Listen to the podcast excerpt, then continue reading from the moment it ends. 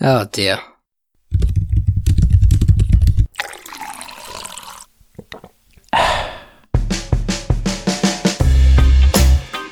Hey guys, and welcome to the Coffee and Coding Podcast, the show where we discuss everything there is to know about app development. I'm your host, Rob J, and in today's episode, I speak with app development veteran Brian Plummer.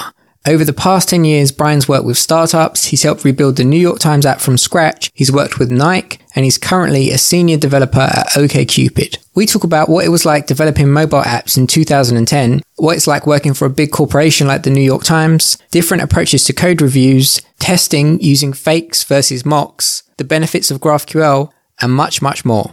Now on to the show. So before we get into today's episode, a little housekeeping. Firstly, there is now a coffee and coding Slack channel. Slack channel? I think the official term is workspace. But either way, there is now a coffee and coding Slack. So if you're interested in chatting with like-minded developers or fellow listeners or me, you can join the Slack at coffeeandcodingpod.com slash Slack. There's actually a few members in there already, so that's pretty exciting. So yeah, if, if you're interested, check that out. Secondly, someone recently hit me up on LinkedIn to ask me about talking to someone about Internet of Things, IoT. So I did a little research and in a couple of weeks time, I should be having a chat with a guest who knows all about IoT assuming that the conversation comes off, but we've been talking back and forth. Um, so I think it's definitely going to happen. And it got me thinking. So if you have a topic you'd like me to dig into or a specific guest that you'd like to hear on the show, let me know and I'll see if I can make it happen. The best places to hit me up for that would be either LinkedIn, tweet me, I'm not very active on Twitter, but I'm very observant on Twitter. So if you want to tweet me or hashtag coffee and coding, um, and I'll find it. Or you can join the Slack channel, which I just mentioned, coffeeandcodingpod.com slash Slack, and you can let me know there as well. And finally, you can now find all the links to everything discussed in this podcast and every podcast at coffeeandcodingpod.com slash episode whatever number that happens to be. So for this one, coffeeandcodingpod.com slash episode 12. Now on to my conversation with Brian.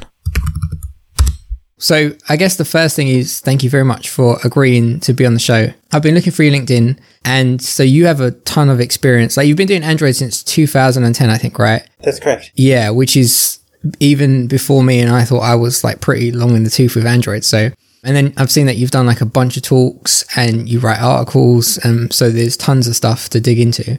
But I guess the first thing that I'm kind of interested in is how did you get your start in development and how did you get into Android development?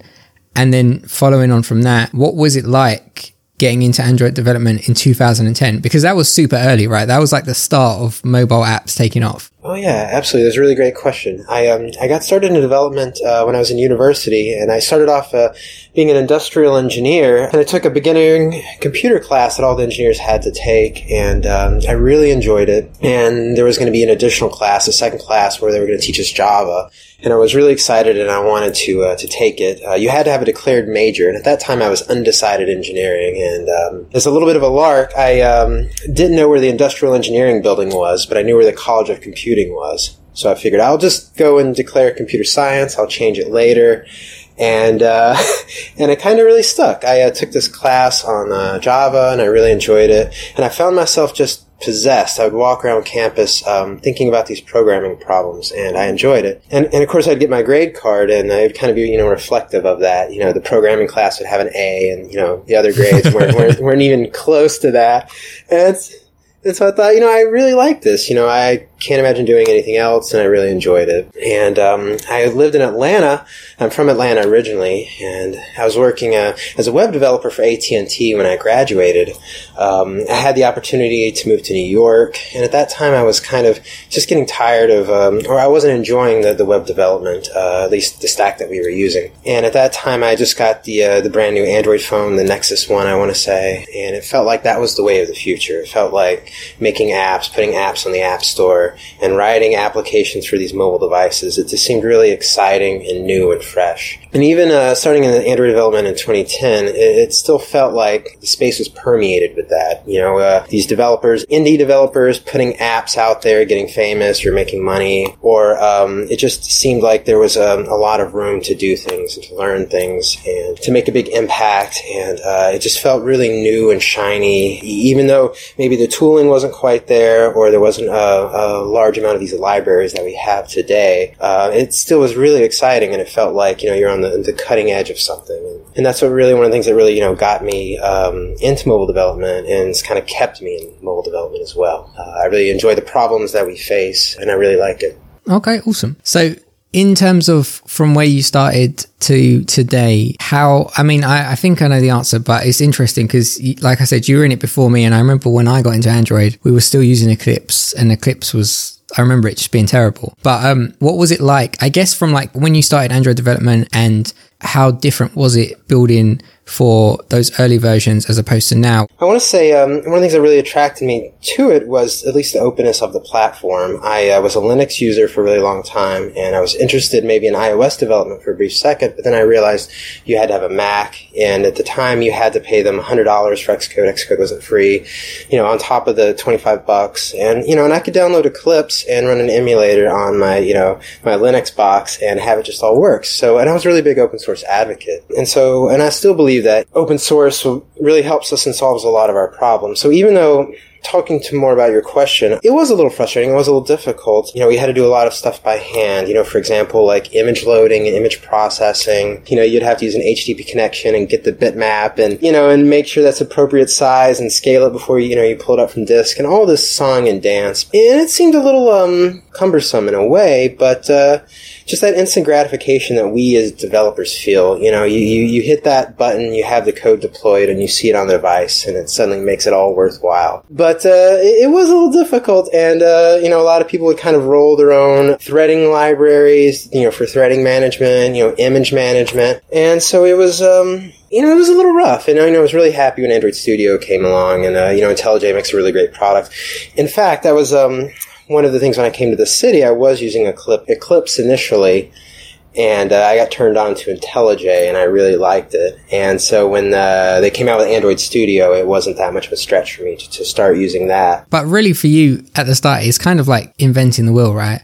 Because, like you said, back then you had you had to do everything yourself. Like now there's a go-to library. If you want to do networking, use Retrofit or like maybe use Volley or whatever, but there's, there's go-to. And back then I suppose it was a bit of wild west. You had to roll your own for a lot of things. It kind of felt like a miracle worker in a way. You know, you'd have to, uh, uh, you know, Google for answers, you know, Stack Overflow. You would have a bunch of different options. You'd kind of have to see what would work and then, uh, which one of those seemed the less hacky and uh, you know it just really seemed like you were kind of working magic in a way. And sometimes that was fun and sometimes you know when things didn't work out so good it was you know pretty difficult. Yeah i can imagine. Now it's just you can just google it and there's a tutorial showing you how to do exactly what you want to do. So i also wanted to touch on a little bit you worked at touchlab which i assume was like your first kind of android gig right and then since then you know you've worked at new york times you worked for nike you're at ok, OK Cupid now but I'm, I'm kind of interested in what was kind of how did you find the experience working at TouchLab, which is like a mobile development studio, right? As opposed to where you work now, which is like you've worked for big corporations. I imagine it's it's very different.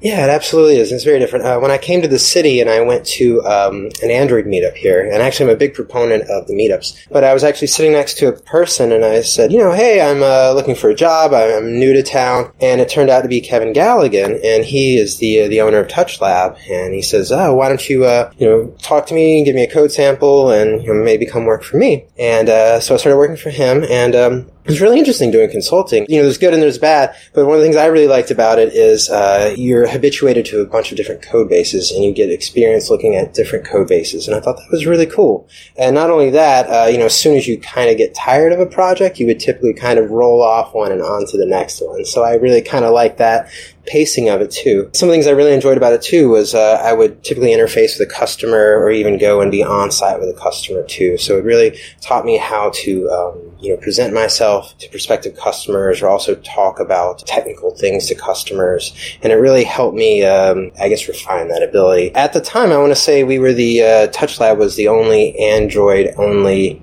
consulting shop here in the city. So that was kind of cool. You know, we were Android only, so that was a, a good feeling to do that. The stuff that you were developing, was it Android only apps or were people splitting uh, essentially their budget between you guys and then an iOS only studio? So our, our basic bread and butter were um, companies that already had an iOS app, and then you know maybe a year or so later, once they uh, got the funding or had the market share, then they would engage us and say, "Okay, we need an Android app now."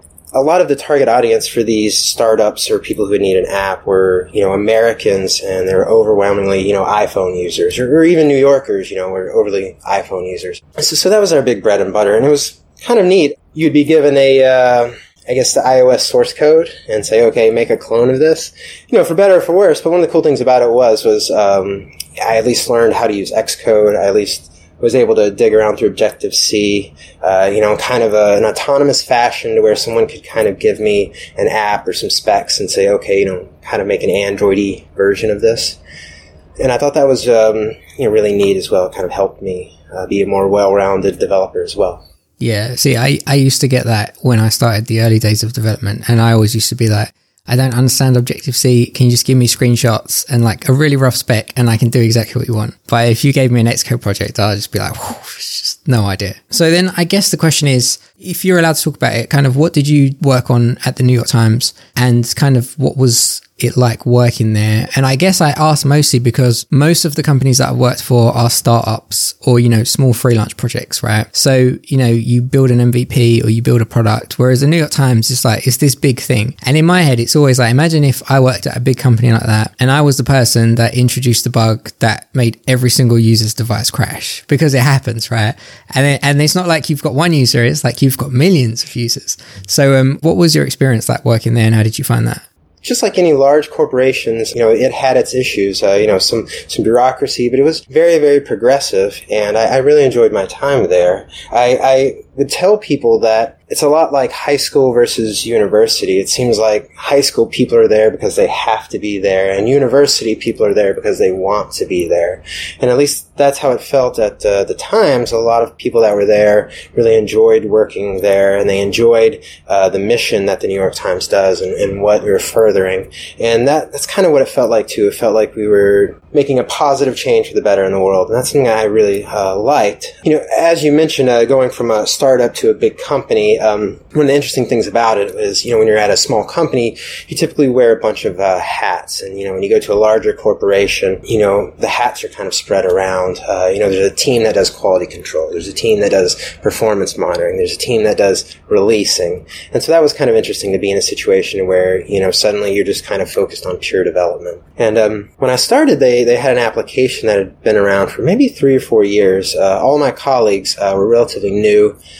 no one understood the application, and if something would break and we'd fix it, it would cause more bugs. And it was from the uh, the older days of uh, Android, where there's a lot of hand rolled libraries built into it. You know, uh, image management, thread pooling, some of the stuff I mentioned before. So uh, had a really good opportunity to rewrite the application and start from scratch. And I was a part of the, a small team that did that, and it was really great. And it was really nice to work on an application and put it out there, and to know that you know you're furthering democracy, you know that you know hundreds of thousands of people will be using it to you know to to get the news uh, you know using your app to, to get the news. And i thought that was really nice yeah. And it felt like I, I had a responsibility to try to make it you know as performant and as you know as nice as i could. That's nice. I guess that's a really good way to look at it because it's like you're you're I, I don't know what the right word is but there's a lot of times where you work on stuff and you're like it's cool but it's not important it's just, you know, something that's cool and it's going to give someone joy, but you're not going to change anything long term. And then I guess when you look at it the way that you look at it, that's, that's a pretty nice way to look at things. Yeah, absolutely. And that was one of the, the great, as I call it, intangibles that they offered is, um, is that feel good feeling that we're doing something. So one of the things that I wanted to ask about, well, there's a couple of things, but I guess the first one is before we get into like GQL, and I know you did a talk on code reviews and different things like that, is so you've done a bunch of talks, right? And I've seen you done some at DroidCon, like a, whole bunch of different places. So I guess the question is how and why did you start giving talks? And then how did you get yourself onto big events? Like DroidCon in the Android world is a big event. So like how, how does that kind of work? It's a really great question. I, um, it's one of those deals, uh, if you would have told me that you know you, you would enjoy giving talks you know 10 years ago I, I wouldn't have believed you um, and I, I, think that's how the majority of us feel. You know, we feel scared. We feel really nervous about setting up and talking. I still get nervous and scared setting up and talking.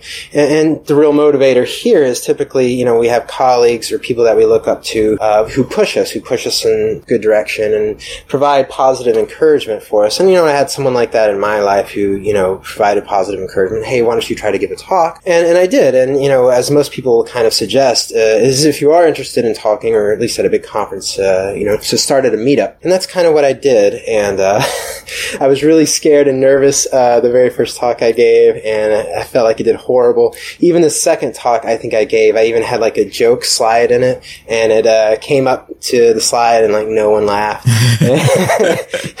and, uh, so, but I found that I enjoyed it. Not only I enjoyed it, but it felt like I, um, you know, was making a difference, or at least communicating ideas and, and helping people. And that was kind of one of the big motivating factors for me, uh, at least one of the things that really grabbed me for it. So after, as I mentioned before, I was a big proponent of the meetup, and I've been a very active member of the New York meetup since I've actually moved to the city, so I've been going like 10 years. And uh, the person who runs the meetup also happens to run DroidCon, Kevin Galligan, as well. So after speaking at the meetup, you know, there was some encouragement to, you know, throw my hat into the Droid Con as well, and I did. So I gave that a try, and, uh, and I really enjoyed that as well. And I think, you know, uh, uh, you know, submitting multiple talks, to these conferences always really helps, you know, being thorough. You know, if you get rejected, that's okay too. You know, I've applied to so many talks that I've gotten, you know, rejected from. You know, for everyone that I've applied to, there's probably like a couple that, you know, that I didn't make it. And I would suggest that anyone who, who even remotely wants to talk, you absolutely should. You know, in addition to, to the fear, a lot of people have this mindset that, oh, what am I going to contribute? Or, or what, I don't really have anything to say, or, or you know, I, don't have anything additional to talk about that. And that's not true. Even our personal uh, experience can lend a lot to a certain type of problem. And even though maybe someone else has talked about that problem, it's not the same talk as if you gave it because you are going to be able to give your own uh, outlook and your own solutions uh, and your own guidance to it. So I tell others, uh, you know, if you're even remotely interested, you know, go for it. You know, try to find someone to, to help you uh, practice your talks with. Start at the meetups and you know, and, and like I said, the the, sca- the scariness and the fear kind of never goes away, but it gets better. And uh, at the end of the day, you know, you're helping others, and that's always good. A hundred percent. Yeah. I feel like the, the idea that you are not, you don't have things to contribute is always a little bit of kind of imposter syndrome. Because you know like i think i'm a fairly good developer but i know there's a million that are better than me. So why should i be talking or why should i be doing something when somebody else should be? But it's like you said your perspective is always different. So even if you give the exact same talk somebody might get something from something you say and they might not get it from somebody else delivering the same information. So do you, do you remember what your first uh meetup talk was yes and, and i think i was wrong it had to do with uh custom scaling of images, and I, uh, for some reason, I'd overlooked the image view adjustViewBounds or something, and I, I was uh, doing it myself, and I was talking about it, or maybe it was going with the uh, the five five five image type to save space, but it was a bad idea, and it causes banding, and it's horrible. Okay, okay, okay. Okay, so you've learned from those experiences, I guess. I just want to mention something else too. You know, I've been horribly wrong a good number of times in my life, and I'm sure I'm going to be horribly wrong in the future. And, and it's you know it's uh, it's it's unfortunate when that happens, but all we can do is to say you know uh, to say we're wrong and you know move on with our life and you know learn our lesson. So yeah, you know, that, it's, part, that it's part of the learning experience, right? It's, it's, it's not any different from when you're a junior developer. And if you were to look at the code you wrote 10 years ago now, you'd be like, oh my God, why did I do this? So, you know, this, this is how we learn. Lately, one of the things I've really uh, enjoyed uh, is just the power of abstraction. And I've really started to really enjoy uh, fakes.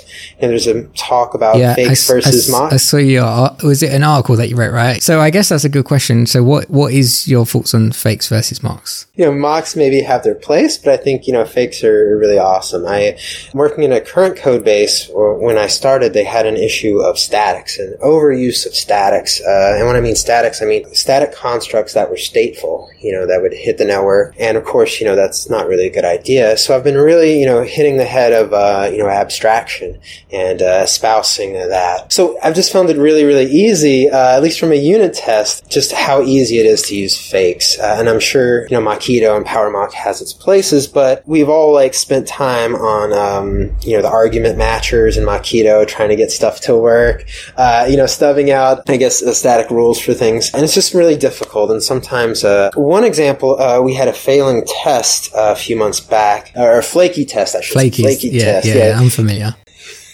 And, uh, you know, digging a little deeper, it turned out it was because we hadn't considered time as a dependency. And it was a really great learning lesson because I, I, showed the team that uh, not only, you know, tests are flaky for reason, but you can even take time as a dependency and abstract it and make it independent on make it independent of the machine that it's running on. You know just by using uh, an interface and an abstraction instead of calling system.current time you know milliseconds. And so i've just been really impressed personally with just the power of abstraction and uh, what it gives us. That's really interesting because I've mostly, well, I mean, primarily for testing, I've always worked with mocks, which is like, it's fine. it's like, it's like you said, it, I don't know the time difference. It probably takes longer because you're not totally in control of what's going on. And then you miss out like, oh, I didn't return this value and I didn't return this value. But have, have you worked with MockK? I don't know how you're supposed to say it, but it's M O C K K because I really like that over Mockito. It's, it's much, much nicer. Yeah, it is, and I've used it a little bit, and it is really a great library, and I think uh, it is definitely an improvement over the uh, the older one. Uh, you know, I, I think um, the questions we have to ask ourselves, uh, at least when using some of these, and again, you know, I'm not you know anti uh, mocking. I, I, just think that we should ask ourselves these questions. You know, if we're in the position of having to mock these static things, you know, is that a code smell? You know, I think, you know, I think you know, with any great power, there's lots of you know some responsibility, and I think uh, you know, and it's a very very powerful tool, and of course course, it has its place, but I think you know we should also be asking, you know, are we overusing some of the aspects of this? Yeah, I think I think to your point, if you have to mock statics, probably it's the code smell. Like, there's very few scenarios where it wouldn't be. I mean, the only times I think is if it's not is when it's things that are out of your control, where you didn't you didn't code the static and then you have to, and then mock comes into play. But then it gets super confusing as well because that's how you end up with flaky tests, right? Whereas like you've written the tests and the mocks look perfect, but for whatever reason, and you don't know why, they don't work but you don't know that they don't work. So then it just takes for, well, I suppose if you're doing fakes, then you know exactly what's happening because you wrote the code. So, so I wanted to ask about the talk that you gave about GQL, which was basically, I guess, what are your thoughts on it? Because I've only recently started working with GQL and, you know, I think it's pretty cool and I can definitely see the benefits for it. So I guess what's your thoughts on GQL as a whole and kind of where it fits into app development? And then I guess where do you see it going? Because it seems like it's potentially the future, but, you know, there's always a new thing. So w- what do you think? My first experience with the GraphQL was probably about uh, four or five years ago when I was at uh, New York Times when the Apollo was first starting to make its client, and we first started checking it out, and um, we would really stress test it and really use it. And this was uh, before it really became uh, feature rich like it is today, or at least I think it's feature rich. So I've kind of been messing around with it for four or five years at this point. I've had some jobs where I haven't really used it, some or have. And uh, when it was initially pitched to us, or when I initially heard, it, it was definitely had that that salesy kind of a feel, like it's going to solve all of our problems. We're not going to need rest anymore. It's going to make um, you know our lives as developers a lot easier. And I think some of that's true. I don't, know if it's all completely true. I think the Apollo client is actually very feature rich. There's a lot of cool stuff in it that you get for free. Compile time validation, uh, the reflection free parsing, which is really awesome. It has a really cool cache, a normalized cache, and a lot of neat stuff kind of built into it. Um, you know, as far as the specification goes, it's kind of debatable. And, you know, and after using it all this time, uh, there's some things I like, some things I don't. A lot of times, I guess, it seems like the majority maybe, or I guess the best use case for it is maybe for open organizations who have a lot of data and they want people just to be able to hit their endpoints and just do queries. So with private companies, it's a little bit more constrained. You typically would have a GraphQL instance, and then you typically have to jump through hoops to kind of make it secure. Uh, so much so to where maybe you have allow list and blocking list for certain types of queries. And, you know, as part of our process, maybe, you know, we, we would write a new query, but for that to even work in production, it has to, you know, go through some sort of process to be allowed. And, you know, that's just another hoop. And uh, I guess the big proponents of uh, the GraphQL have typically been uh, the server developers, at least in my experience, has typically come from the server side, uh, for better or for worse. uh, you know, the server developers really love it and they typically, you know, want to push it on us. So that's been kind of an interesting observation. Uh, you know, does it solve all of our problems? You know, I'm not really sure. Uh, you know, I still like REST. I still use REST for some things and REST has its place you know, and I think it just really depends upon the teams that use it and how much active development is going, you know, into these systems. You know, if you have a team that's really focused on the REST endpoints, you know, if it's not broke, you know, why fix it? I think that's fair. From a mobile perspective, what do you think is the coolest thing that you could do with the GraphQL client? Because some of the stuff I've seen is like the caching's cool. You get that for free. I feel like if you cache a list and then you just want to retrieve one item from that list from the cache, the documentation for that doesn't seem great. And at least from what I, what I found, so it's one of those you have to kind of trial and error. But that's cool. I mean, I guess if, if you was gonna like super geek out and, and try and sell it to a mobile developer, like what's the coolest thing that you could do? Compile time validation is really nice. The fact that uh, using the caching can sort of almost replace your repository layer if you want. Uh, you know, it can also respect the HTTP headers. So if you have a really awesome backend team uh, and you don't even want to uh, deal with the caching on the client, then you know the backend team can can handle the, the HTTP caching portion portion of it for you. And uh, from a development standpoint, they're they're really responsible and uh, I'm responsive responsive. I think that's the yeah, yeah. And, you know, it's just a really, you know, active development. And uh, the developers that work on it are really uh, responsive and approachable, and they seem like they, they really enjoy it. So I think it's a, a tool that's really well maintained and that's very active uh, development. You know, I'm sorry I don't have anything like off the top of my head that's like super exciting that I can. No, that's that that's totally fine. To people that don't know GQL, the three things that you just listed is just going to blow their mind. So then I wanted to touch on one other thing which you talked about because I was watching this today and you gave a talk about code reviews, which I thought was super interesting, and I kind of just want to get, I guess, like the cliff notes of your opinion on code reviews and kind of advice yeah, I guess advice that you could give to developers that aren't super familiar or aren't super confident with them. Because, you know, I've worked at a lot of companies that do code reviews, in my opinion, well. And then a lot of them where a code review isn't a code review. Somebody just ticks it and says it compiles and off you go. And then you've got other places where people are super picky and they're like, "Oh, there's a space here. You need to get rid of this space. You should you shouldn't do this. You should do this." And they don't actually want to change the code. They just want it to be as if they wrote it themselves. So, what's your yeah, I guess what's your thoughts on that and what would be your advice or feedback to people that aren't familiar or that are looking to improve the way they do code reviews? Right on. I, I really enjoy reviewing code just for the sole reason that it's almost like an algorithmic baby for me. You know, I'm to this point now where kids are cute, but I still don't really want one. And it's an opportunity to hold a child for a few minutes until I get tired of it and I can give it to someone else. You know, uh, and I really enjoy reviewing code, and, and I have for the longest time, and I couldn't figure out. Um, it seemed like that was a little bit unusual with my peers, and not only that, I, I personally have a hard time. You know, it's all really difficult for us to not only to receive feedback, but also to give appropriate feedback. And I think, uh, you know, at the end of the day, you know, we're all people, you know, with feelings, and you know, there's a human element to it as well. You know, and as you kind of mentioned, it, it's not always necessarily about being right or making the code, you know, look like you've written it. So one of the things that I, I, really like to do, or at least I like to believe in, is identifying, you know, what's a cardinal sin and what isn't. You know, if a cardinal sin is something that's, um, you know, obviously very wrong, it's something that would cause the app to crash, uh, you know, it's something that would be uh, a detriment to the user. And then kind of everything else that's not a cardinal sin is kind of almost a nitpick in a way.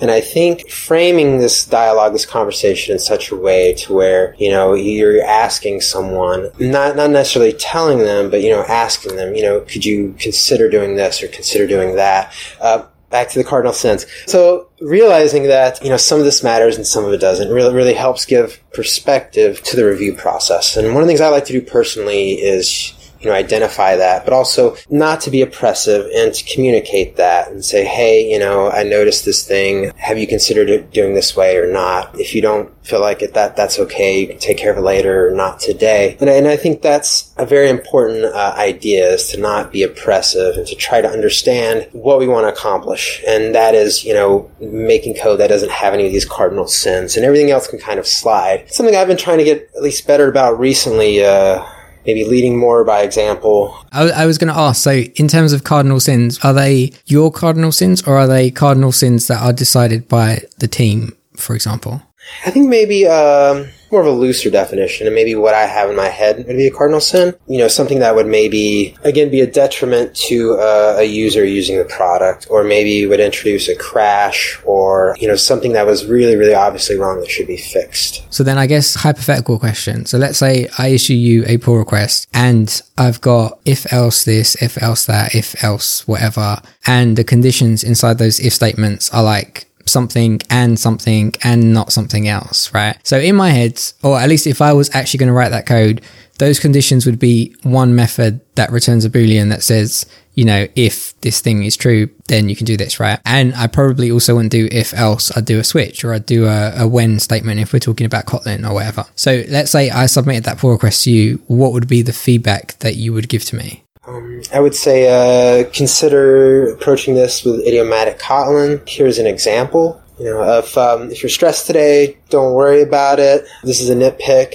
If you just want to merge it, go for it. Uh, if you want to correct it, that that's cool too. Okay, cool. So you, so you'd basically say like the code is valid, so it's good to go. But if you want to make it nicer or ma- more maintainable, or if you just want to see a different way to do it that's cleaner, you could do this. But it's not a forceful request changes. Please change change it to this. Correct. And, and I think a lot of times, like a style guide really helps us in these situations. You know, I think uh, in that way, the rules don't seem arbitrary to people, and I think that's one of the other issues too. Is is when people say, "Oh, well, you should be doing it like this." It's like, you know why you know and i think you know coming together as a team and you know writing some um, uh, layer above the syntax uh, is typically kind of helpful at least as, as, some guiding posts for us as developers i also think uh, you know syntax um, stuff shouldn't really be a part of uh, the review process as well that's one of those things that really can be automated and uh, you know uh, pointing out hey you know you got this extra space here or you know hey you know I, I think those sorts of things can be you know automated away and you know relieve us of the burden of that during the code review. Okay. Okay. Awesome. Okay. All right. So I've got a cut. Well, I've got two questions left. I think two questions. I don't know. We'll count them when we're done. So the first thing that I want to ask is, what machine do you use to work from? It's a, a company issued MacBook laptop. I mentioned I'm a big fan of um, Linux. Unfortunately, though, uh, a few jobs back, someone gave me a MacBook Air, and the form factor was so nice. and uh, I haven't used Linux in a while. And being a New York City person, I don't have a lot of room in my tiny apartment for other computers. So. Gotcha, gotcha. Okay, cool. All right, that's fair enough. I, I was I was thinking you might say Linux because you mentioned it, but if somebody gave me a free Mac, I might use it as well. So, and then the the other question that I ask everybody, which I'm interested to hear your opinion on, is what do you think separates an okay developer from a great developer? Oh, that's a really great question. I think the desire to maybe uh, help and elevate others is a really big difference. I think someone who's a really accomplished person and they're uh, a really great coder, you know, if they're doing this in a vacuum, then they're just a really good coder. I think uh, most of the great software developers that I've interacted with have really cared about uh, helping out their teammates, cared about helping out their peers, and I think that's uh, really infectious. And I think um, helping others out and uh, doing that is a really big difference. Learning those skills. You don't have to be a people person. You don't have to be charismatic to do this. You just have to have a willingness and a desire to, to help and uh, make things better. And I'm a big believer in um, in that. And I think, you know, by helping others, uh, we also, the knowledge gets solidified in our head. But, uh, but that makes us, that, that's what makes a great developer in my mind. Awesome. That's a really good answer. And then I guess the last question is where would you like people to find you? Where can I direct them to GitHub, LinkedIn, all that good stuff? Uh, Twitter. Twitter would be good. Uh, the, my Plummer Makes handle and, uh, mostly for, for Android facing stuff. So Big thanks to today's guest, Brian Plummer. You can find Brian on LinkedIn.